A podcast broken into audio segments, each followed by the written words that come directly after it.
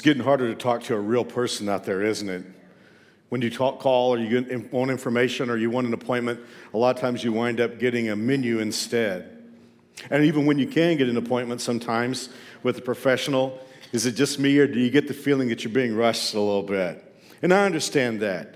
With tough bottom lines and challenges of today's economy, I can understand how that you get an appointment with a professional and they need to get you in and out for the next person. What would it be like to have an appointment with Jesus? Would he rush you? Would he make you feel small?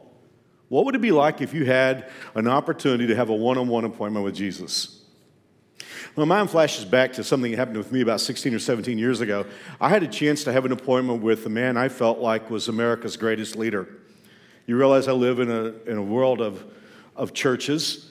And so for me, the greatest leader in the world would be the greatest spiritual leader, at least to my vantage point. I would be much more nervous about meeting with this person than I would meeting the very president of the United States. And through a miraculous set of circumstances, I had an opportunity back in the day, many years ago, when our church was small, and I, I had a chance to have an, uh, an appointment with the man I felt to be the greatest leader in America. Growing up in Texas, we often heard the Cowboys referred to as America's team. That's a joke. But I remember, I remember calling this man America's pastor because to me, he pastored the quintessential church in the country. He had a nationwide, worldwide ministry. He was a leader of a denomination. In fact, his impact on his denomination changed the world.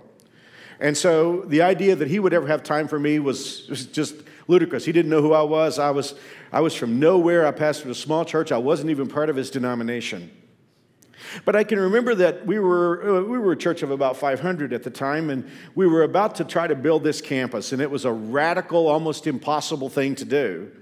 And I had hoped that I could get a, an opportunity to just get him on video for five minutes talking to our congregation because his church had done something on a grand scale a few years before that was kind of similar to us. Videographer who lived in the same state, who's a friend of mine, said to me, If you can just get five minutes of his time, I'll come over from my city to his city and I'll shoot the video and you can take it back home with you. And so my hope was that I could just find some way to get five minutes of his time where he would be on camera with me. And so the request was made, but of course, you can imagine I'm nobody from nowhere, not even part of his denomination.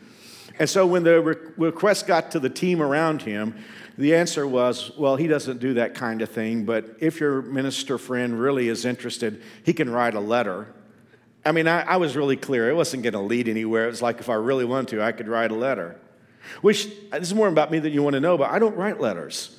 I dated Mary Alice for nearly six years before we got married. I think I wrote her one letter, and it was a half page long. I'm the kind of person who likes to talk. And so writing letters is hard for me. You know, if, if, if, you know, every once in a while someone will write me an email that, you know, calls for an answer, and, and I think, just, let's just talk. I'd, I'd rather talk uh, to you to answer that question, you know, if, especially if it's something about the Bible, and it's like, I, I'm not good at writing, but I like to talk. So in any event, writing a letter, and, and this particular leader, you know, wanted me to tell our story. Well, if you've been at New Spring for a long time, you know the story about the miraculous story how we had the land. At that point, all we had was land. And so I was telling him the story about how God was leading in the acquisition of the land. And before I got through writing the letter, it was eight pages long. Now I remember telling Muriel, says, no, it's not snowball's chance he's going to read this because I don't read eight page letters. You know, I pastored a little church in Kansas. And I had a secretary. If a letter that long came in, she would highlight the salient portions and I would just read those. So I said, There's no way in the world one of the most important men is going to read this letter, you know, this whole letter. But I poured out the story of eight pages. A week later, to my utter amazement, I found out he, he, he had read the letter, he had pored over the letter. And he told a friend who knew me, he said, Get him out here. That man and me are like this. I want him out here. And so, 16, 17 years ago, I had a chance to visit with, and thankfully, many times after that, I had an opportunity to spend time with the man I felt was the greatest leader in America, maybe in the world. Oh, I can tell you this. I remember real well the night before I was going to meet him. I was terrified. I was in the hotel room. I tossed and turned. I didn't sleep all night. I mean, I may have dozed a little bit. I wake up three o'clock in the morning and think, in a few moments, I'm going to meet him. And I don't know what to say. I'm, I'm, gonna, I'm gonna appear like such a, have you ever had this feeling if you ever met somebody really important? It's like, I'm gonna sound like such a buffoon. Real quickly, she's gonna see through me, he's gonna see through me, and know that I'm surely not in his circle, and I'm gonna make such a fool of myself. Well, and then, I mean, by six o'clock in the morning, I'm thinking, why did I ever agree to this? Anyway, I drove to the campus. The campus was huge. In fact, the locals uh, almost derisively called it Six Flags over Jesus. there were two exits off the interstate that went into the campus. One exit was just simply for the campus. So I drive to this huge campus, and it's this huge office complex where, like, the receptionist has a receptionist has a receptionist. And so I walk in there, and I still remember, it's been so many years ago, but I remember I said, I'm Mark Hoover here to see Dr. Rogers. And the moment I said Mark Hoover, my name never sounded so small as it sounded like that. It's like, I'm Mark Hoover here to see Dr. Rogers. And instantly, men in suits came out, not to arrest me, but a couple of men in suits came out and said, Oh, you're Mark Hoover. Dr. Rogers has left strict instructions that the very moment you arrive on campus, we're to bring you to him. And so they began to take me down through the corridors of this large campus.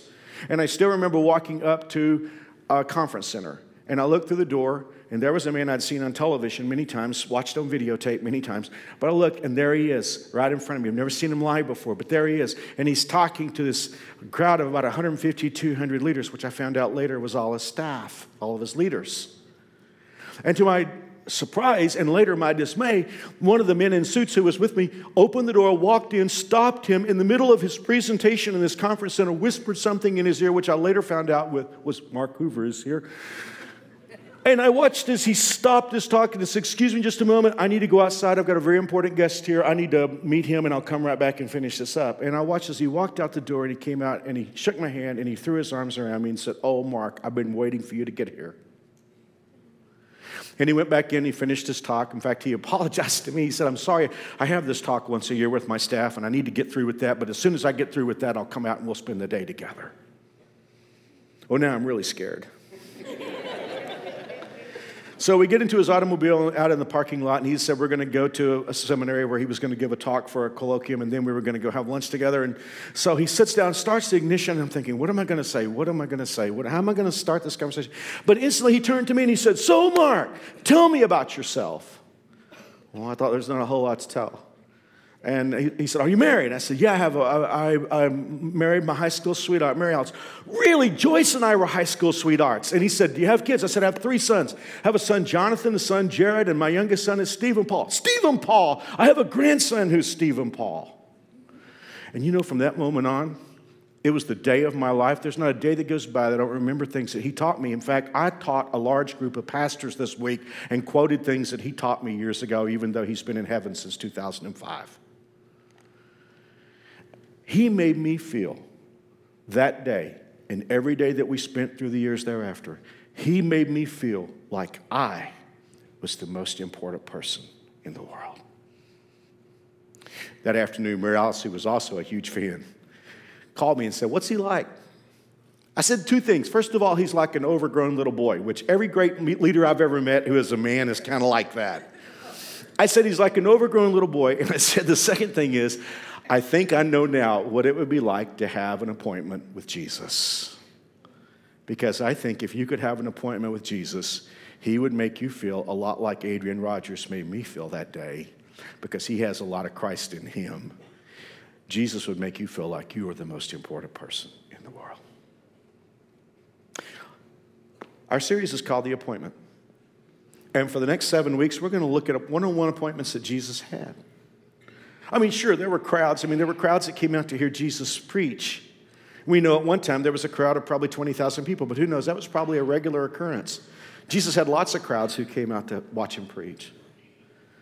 You know, when I was a young person, I don't know if they still do this or not, but when I was a young person growing up, you know, when bands would perform, a lot of times they would, you know, have, you know, there would be the logo or there would be the picture of the band on the back. There would be like a tour shirt. There would be a list of, of places that this band played, you know, New York, Philadelphia, Albuquerque, Houston. I mean, you know, you, and, and, this was like the tour shirt for the band for this year. I mean, I, I, sort of think sometimes we think about Jesus and he has a tour shirt. There's Jesus there in the front and all of his 12 disciples are back there in the back. And on the back, there's the places where he played and the crowds that came. He played Jerusalem and Nazareth and Bethlehem.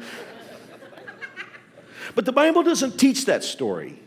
I'm sure there were crowds, but if you look at the four Gospels, the four Gospels are filled with stories of one on one appointments with Jesus, Jesus meeting people. And there are three things that I'm going to say probably every week five times a week for the seven weeks. There are three characteristics of Jesus' meetings. Number one, life put them in a particular place. Number two, Jesus met with them. Number three, their lives were never the same, for good or for bad after that. And so, in these seven appointments that Jesus had with all kinds of people that we're going to look at, my guess is that somewhere along the line, you're going to find yourself because it's really important for all of us to have an appointment with Jesus. Actually, we need to have an appointment with him every day. There was a, a man who was a New Springer for many years, and uh, he had his funeral was last week, and, and a family member spoke at his funeral. And I thought he said one of the most eloquent things I've ever heard spoken in a funeral. He spoke of, of this wonderful man, and he said he met Jesus, and he was talking about him in salvation. But he said he met with him every day. And that's what I hope is true for you. I hope that you have an appointment with Jesus that changes your life, but you have an appointment with him every day. Today, I want to start. The title of my talk is The Last Person in the World. The reason I want to start here because, you know, when I had that appointment with my friend Adrian Rogers, I didn't think there was any chance in the world I could have an appointment with him. I would have thought, I guess, as a, you know, as a small, small state, small city pastor that wasn't even in his denomination, I would have thought, I'm the last person in the world he would want to spend the day with. It could be here today that you would think about yourself in a more honest moment I think I'm the last person in the world that God would want to have anything to do with. And so, because we all probably think that at times, I want to start by Jesus' appointment with the last person in the world. She was a woman who lived in Samaria. That made her a Samaritan. In those days, there was a lot of prejudice between Jewish people and Samaritans. Jesus lived in a Jewish culture. That was his background, that was pretty much his ministry. And so the Samaritans were people that the Jews didn't want to have anything to do with. And there was history that went along with this history that went back hundreds of years. See, when, when the Jews went into captivity, they actually went into captivity several times to several people groups. One of the most ruthless people groups that the Jews were ever captive by, held captive by, were, were the Assyrians. And if you study the history of the Assyrians, they were a brutal people. They were brutal in ways I wouldn't even begin to try to describe to you.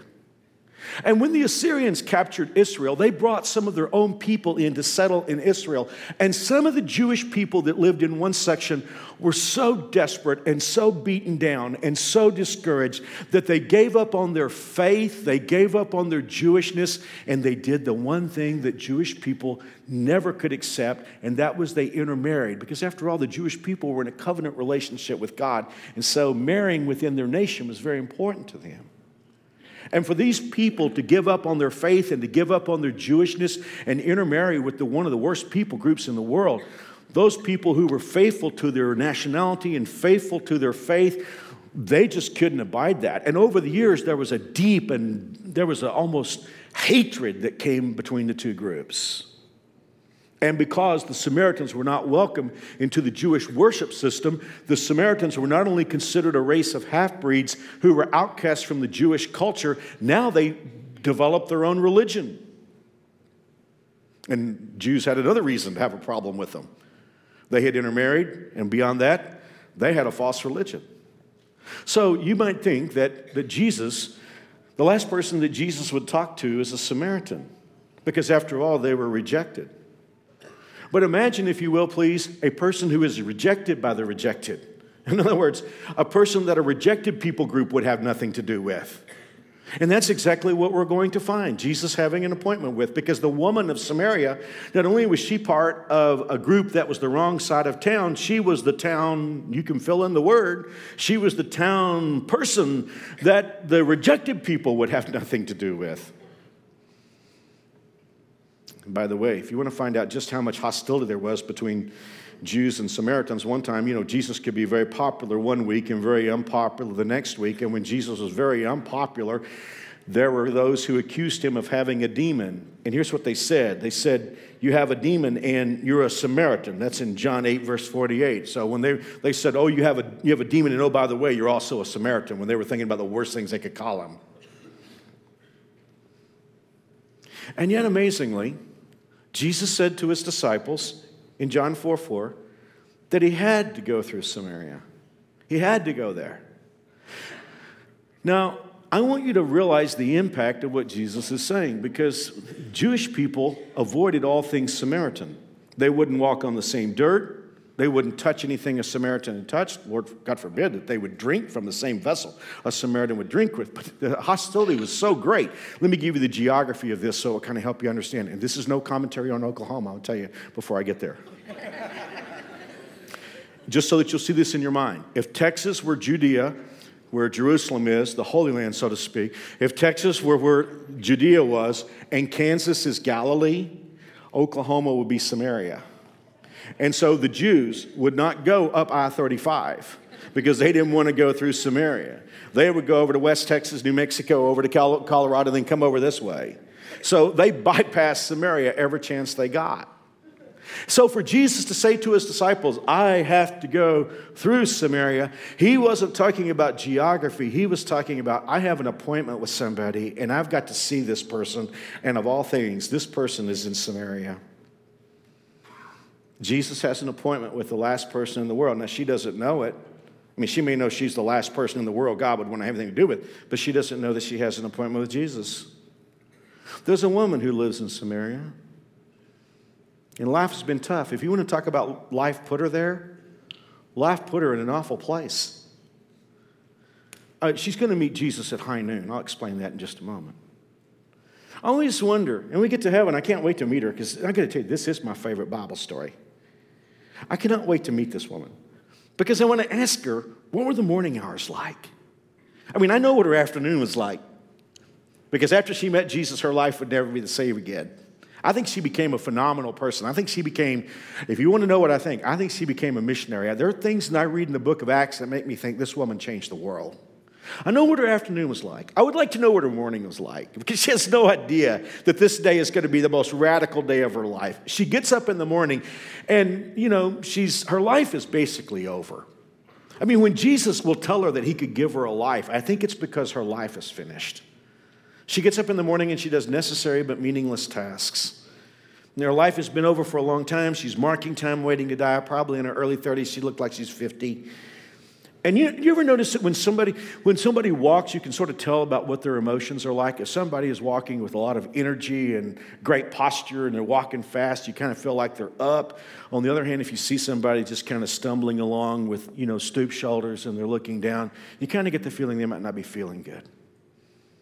And I, when, I, when I think about this woman moving in the morning, I kind of look at her like, almost like a zombie. I mean, she's a dead woman walking because her life is over. You know, we're so quick to judge. I don't mean you and me, but I mean, our culture's so quick to judge, isn't it? When we see somebody who's really screwed their lives up, it's so easy to think, wow, they put themselves there. But you know, I don't think most people who really get their lives in a tangled mess, I don't think they do it on purpose. My best friend Billy Poor is always telling me, and he's said something to me many times as we've talked about decisions. He said, You know, if you put one foot in front of the other going the right direction, it's amazing how far you'll go.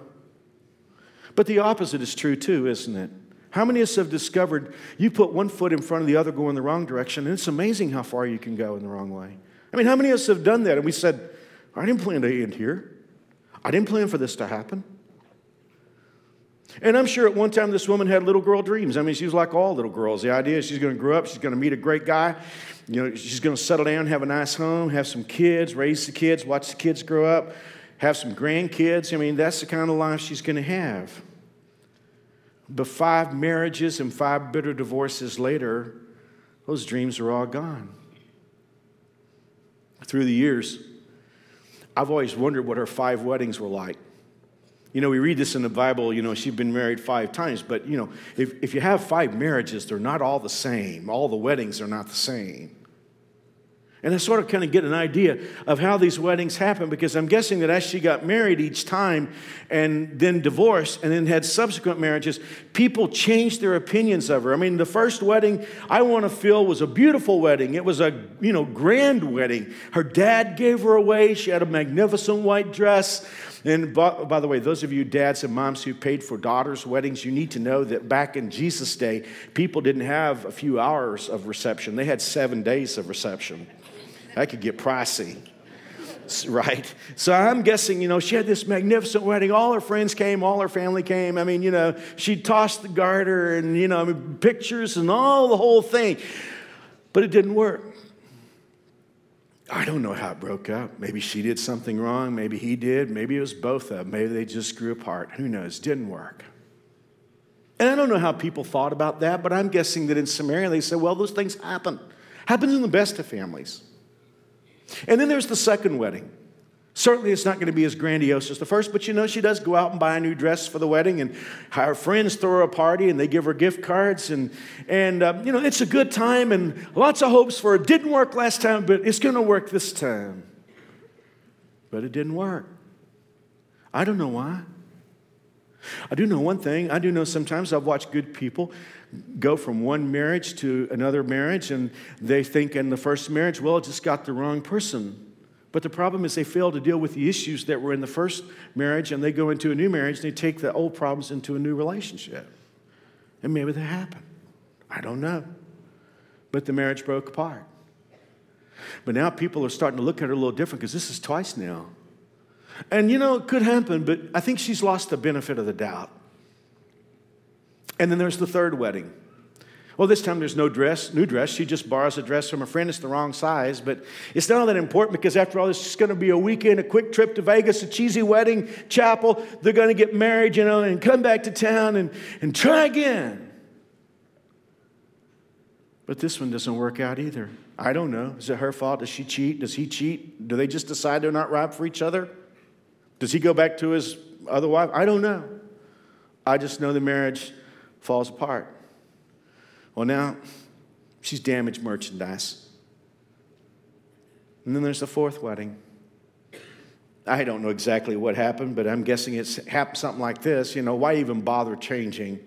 We're just stopping by the justice of the peace on the way home and you know getting married and but of course it, it doesn't work out either and the fourth marriage failed and we don't do this anymore remember when we used to do this you know hear the loser sign people in Samaria probably didn't do that, but I mean, mentally they did. They saw her coming. They think, four weddings, four divorces, you know, loser. And then there's a fifth wedding. I mean, she met the guy at a bar last night. Does, she doesn't even remember where she got married, but after all, who cares? It was a joke anyway. It was just kind of, you know, hey, let's go get married. And of course, it failed. And now she's just any man's who'll give her a bed or room for the night. I think she wondered some days, how did I wind up here? Maybe that morning when she went to meet Jesus, she, she thought to herself, I wonder how I got here. Three things are clear, at least in the place where she lived. Nobody loved her, nobody cared what happened to her, and nobody believed in her anymore. And I see her that morning getting up, going through her morning tasks. Things are no different. She's just running through this. This is going to be a day like any other day. I just need to find some way to get through these 16 hours, and then I'll go to bed tonight and go back to sleep. And I'll get up a morning, and I'll get up tomorrow morning, and I'll die again for 16 hours. And that's all I have to look forward to. There's a little chunk of history that John chapter 4 gives us that really is very meaningful. It says that she had to get water. I mean, there was no utility like we have today, so a homemaker would have to leave the community and go out to the well and get enough water and get a big jug of water and bring it back for the day's usage of water. Well, women in those days who were homemakers would typically go early in the morning or late in the evening because it was a very hot, arid climate. And the last thing you want to do is to go in the middle of the day when the sun is beating down. So it was a, it was a ritual every morning. In fact, it was almost a social gathering, it was a social function for the people who were going out to get water to talk on the way out, swapping stories about life. And men and women do this. Let's be be honest, we gossip. We talk about people. This woman has decided that she's not going to go when everybody else goes because she knows who they're gossiping about. Have you ever had people talk about you? I don't mean an inferiority complex, but I mean, have you ever had people talk about you and you know they're talking about you? It's kind of hard, isn't it? Do you ever have people give you the stare or the look, a disdainful look? She's just seen that happen too many times. So she's determined what she's going to do is she is going to go to the well when absolutely nobody else will be out there, and she will get the one thing she craves more than anything else anonymity, privacy. I can be by myself. I'm dying for 16 hours a day. At least let me die by myself.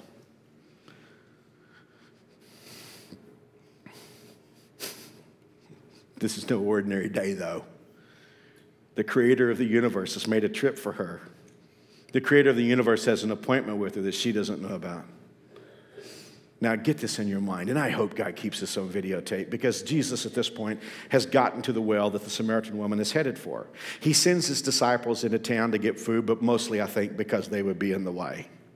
So he gets them out of the way, and he's just draped, sitting down, draped over the side of the well. And the woman is watching him as she gets close, thinking, uh oh, here is somebody here, a stranger, a Jewish. Can you see her as she begins to move into his space? Now lock that, freeze that.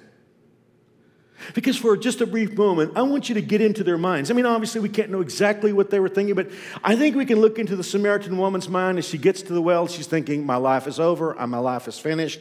I'm a loser. Nobody does anything but use me. Everybody in my life has used me and thrown me away. I don't have anything to live for. I don't know who this stranger is, but I'm going to ignore him. I'm just going to pretend he's not there. I'm going to get my water without speaking. He's not going to speak to me. I'm not going to speak to him. I don't know what he's doing here. Never seen anybody here before at noontime, but I'm going to get my water and I'm going to leave. Now, I know it's a very difficult thing to do, but just for a few moments, would you like to try to get into Jesus' mind? Because I think if you got into his mind, he would have thought, I mean, he, he, he knew that she didn't know who he was. And he knows that she doesn't begin to understand who he is and what he could do in her life. He knows that she's going to put up roadblocks and barriers, but he's also the Son of God and he knows how this day will end. I think it would be interesting because if you, if you see them move toward each other, there's a Samaritan woman trying to avoid his gaze, and you almost see Jesus setting on the well smiling because he knows what's about to happen here. Okay, unfreeze. The silence is broken. I so hope God kept all this on video because I want to see it. The sound, and you sort of think, okay, here's a Samaritan woman. She's walking toward Jesus. Jesus is there, creator of the universe. All of a sudden, there's going to be orchestra music playing in the heavens. The angels are going to sing in chorus, the hallelujah chorus. No, it's broken by a simple statement from Jesus. I just kind of hear him say, kind of softly, Could I have a drink, please? Now, for the next few moments, you and I are going to do something, if, with your permission. I want to talk to you about the barriers that she puts up and Jesus answers. Because you see, the thing about what, what, Jesus wants to do is he wants to give her eternal life. We can call that salvation. We can call it being born again. We can call it the new birth, regeneration. You can call it whatever you want to call it, but it's the most important thing that can happen to any person. It is the big check mark in life, whether we receive Jesus or we don't receive Jesus. He wants to give her the gift of everlasting life, but he knows that she, like all the rest of us, have a way of putting up barriers against the greatest gift in the world. And so we're going to watch for a few moments because she's going to raise barriers and he's going to give answers. Now, while we go through this for a few moments, I want you to notice something. I want you to notice her barriers, and I want you to see that in Jesus' answers, he doesn't always answer her question. Because a lot of times we raise questions that we don't need to have answered. He's going to answer for her what's most important in her life. Okay? Let's notice the first barrier that she throws up because Jesus has said simply, May I have a drink, please? Look at her, look at her barrier. The woman was surprised for Jews refused to have anything to do with Samaritans. She said to Jesus, You're a Jew, and I'm a Samaritan woman. Why are you asking me for a drink? Now, the first barrier that she throws up is something kind of of a racial barrier. But I think, just me talking here, I think she was basically trying to say to Jesus, Didn't your mama ever teach you anything? I mean, she may have been a few years older than Jesus. Jesus is probably 31, 32 at this point. And so I think she's maybe she might have been a little bit older. It's like, yeah, I hate to give you a lecture, but didn't your mom ever talk to you about protocols? Um, you're a Jewish man, I'm a Samaritan. Jewish men don't even talk to Jewish women, not strange Jewish women. I, am a woman, and not only that, I'm a Samaritan woman. And, sir, clearly you should understand that you being a Jewish man asking me, a Samaritan woman, for a drink of water, that could be taken the wrong way. I mean, honestly, and, I, and this is what I find really interesting about this. She is almost trying to protect Jesus from her. It's like, uh, sir, I, you, you haven't been taught well enough to protect yourself from me. I'm going to help you protect. How many of us have tried to explain to God why he should never receive us? God, surely you wouldn't want anything to do with me. Notice Jesus' answer. Jesus replied, If you knew the gift of God, the gift that God has for you, and who I was, and who you're speaking to, you would ask me, and I would give you living water. Now, she's asked Jesus a question about race. Do you see anything about race in Jesus' answer? Do you see anything about men or women or social proprieties or what's, what social norms are? Jesus just answered her question Ma'am, if you knew who I was, and if you knew the gift I've got right here for you, you would have asked me and I would have given you living water. Well, now she's got another barrier. And sometimes we have this barrier with God because she doesn't understand. How is he going to give her living water? She said to him, You don't have a rope or a bucket. The well is deep. Where would you get this living water? And besides, do you think you're greater than Jacob? And in effect, Jesus has offered her a life, living water. But she's saying, I don't understand. Could I be very, very honest with you? I don't even remember the first time I heard God's plan of salvation. I'm sure I was a very little child. The plan of God's salvation is this that God loves you so much, but you and I are sinners. God sent his Son into the world who was both human and God at the same time. On a Roman cross, he took our sins upon him and paid for our sins. He moves his righteousness to our account the moment we invite him into our life and believe and put confidence in Christ. Now, I want to tell you something, just being honest with you, that makes no sense from the human level.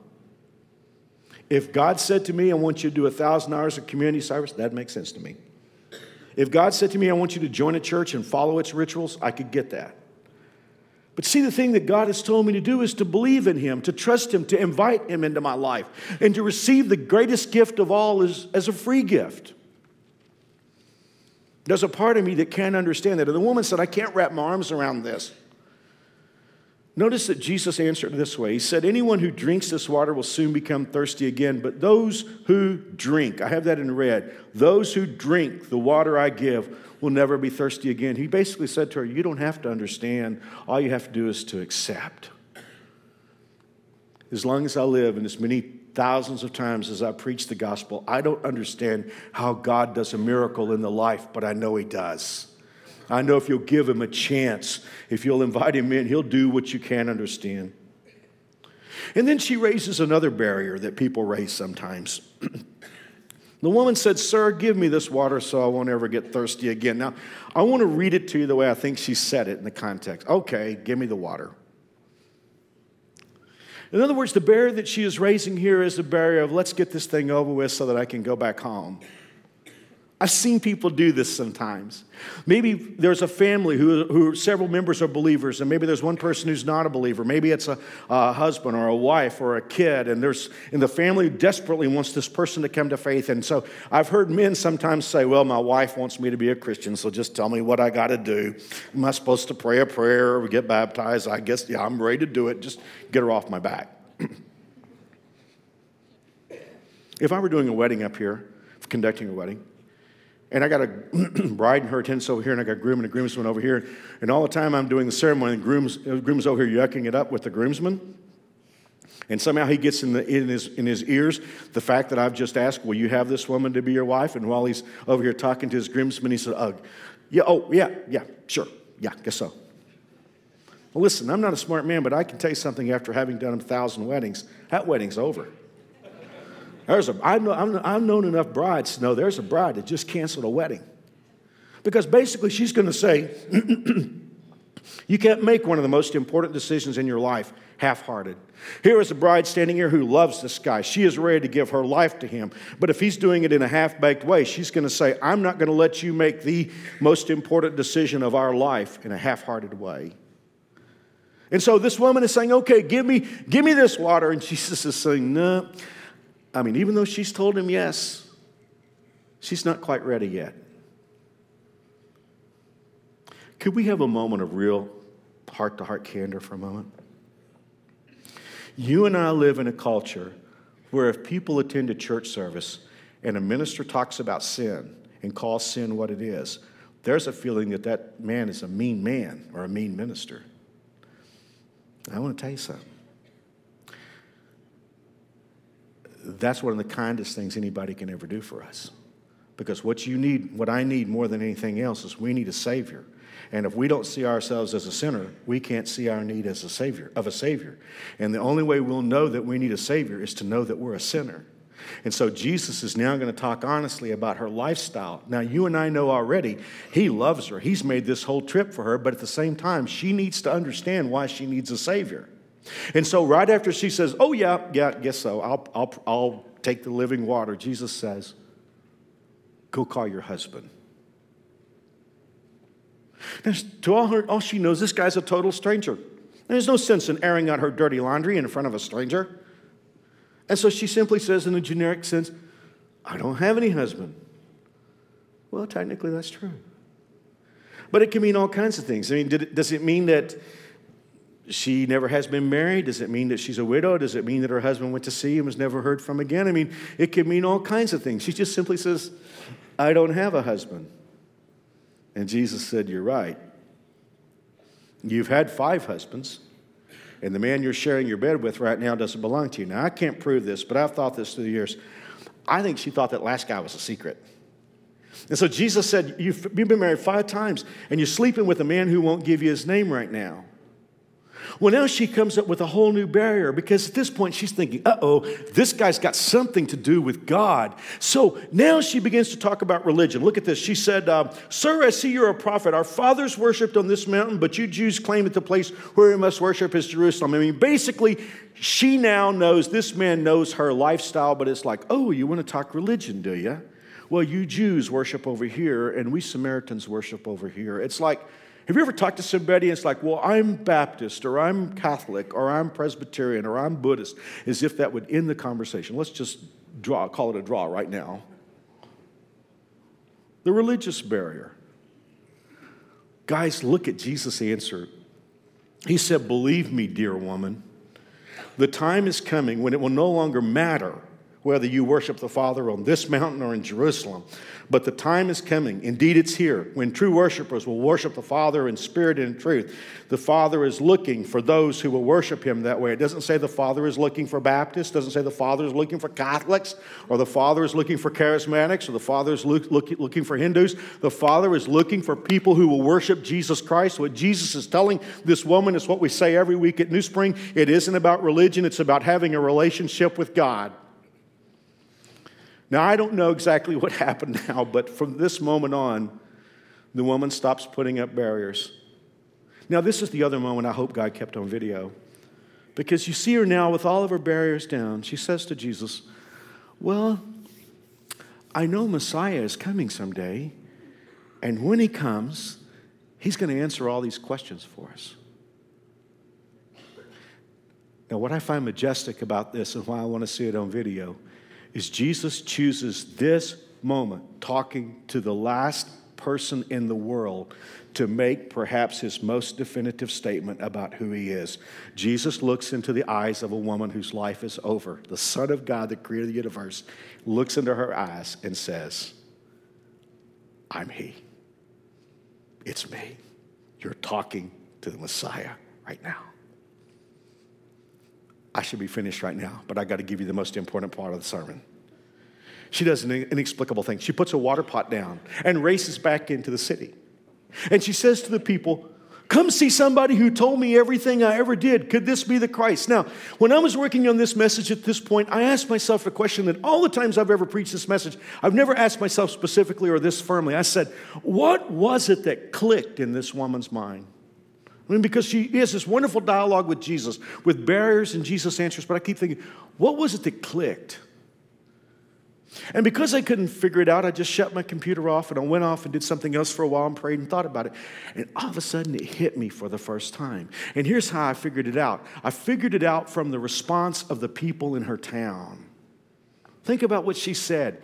Come see somebody who told me everything I did. Could this be the Christ? Now, let me ask you a question. If you leave here today and you go to Starbucks, and you run into a man or a woman there, and this person's a total stranger, and the next thing you find out is they know every bad thing you've ever done. Could I ask you a question? Would you go running into Wichita and say, Hey, everybody come to Starbucks? There's somebody over there who knows every bad thing I've ever done? Are you kidding me? I don't want anybody to find that person. I want to keep that person a secret. Do you see? I mean, that's what, that's what told me what clicked in her mind because she went back. And, and here's what her people understood hey, there's somebody out there who knows everything bad she did, and she's still excited about him. That's what backed me into the answer of what clicked for her. You ready for this? What clicked for her was after a life of making stupid choices and being rejected for them. Here was a man who knew everything she'd ever done wrong and still loved her. Here was a man who knew every mistake she'd ever made and still had a gift for her. Here was somebody who said everything she'd ever done, he knew, and yet he still said to her, I could give you a life. That is what draws us to Jesus. Because people are always knowing what we've done wrong and we go through rejection because of those things. But Jesus stands before us as the Son of God and He loves us with an unconditional love and He has an unconditional offer. And He says to us, I know every bad thing you've ever done, ever done, but I still love you and I still want to give you a life. And if you will trust me, you can walk away from here forgiven, restored, and God's son or God's daughter and live with Him forever. That is what Jesus got across to this woman, the last person on earth. I preach this message today because, to be honest with you, I feel that I'm the last person in the world that God would want to help. I feel that way because I know me. I know what you don't know about me. I know what I would have done if I could have gotten by with it. I know the thoughts that I thought about. And I'm talking to somebody here today, and you thought you were the last person in the world. You didn't think anybody else felt that way. You just heard your pastor say he felt that way. I think pretty much any honest person is going to feel that way sometimes. But do you understand? God knows everything about you, and He still loves you. God knows everything about you, and He still has a gift for you. And even if, I don't think anybody is like the Samaritan woman here today, but even if you're here today and nobody loves you and nobody cares what happens to you and nobody believes in you anymore, I can tell you Jesus loves you and Jesus cares what happens to you and he still believes in you. And I'm going to ask you to do the one thing that I don't think we can understand. It's a miracle that He's offered to us. Maybe it just clicked for you. Maybe you've sat through hundreds of services, but maybe it just clicked today.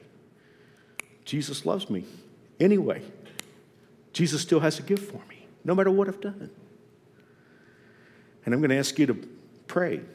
These aren't magic words. You know, people, we're going to see this in this series. People prayed all kind of prayers. Thief on the cross said, Lord, remember me when you come in your kingdom.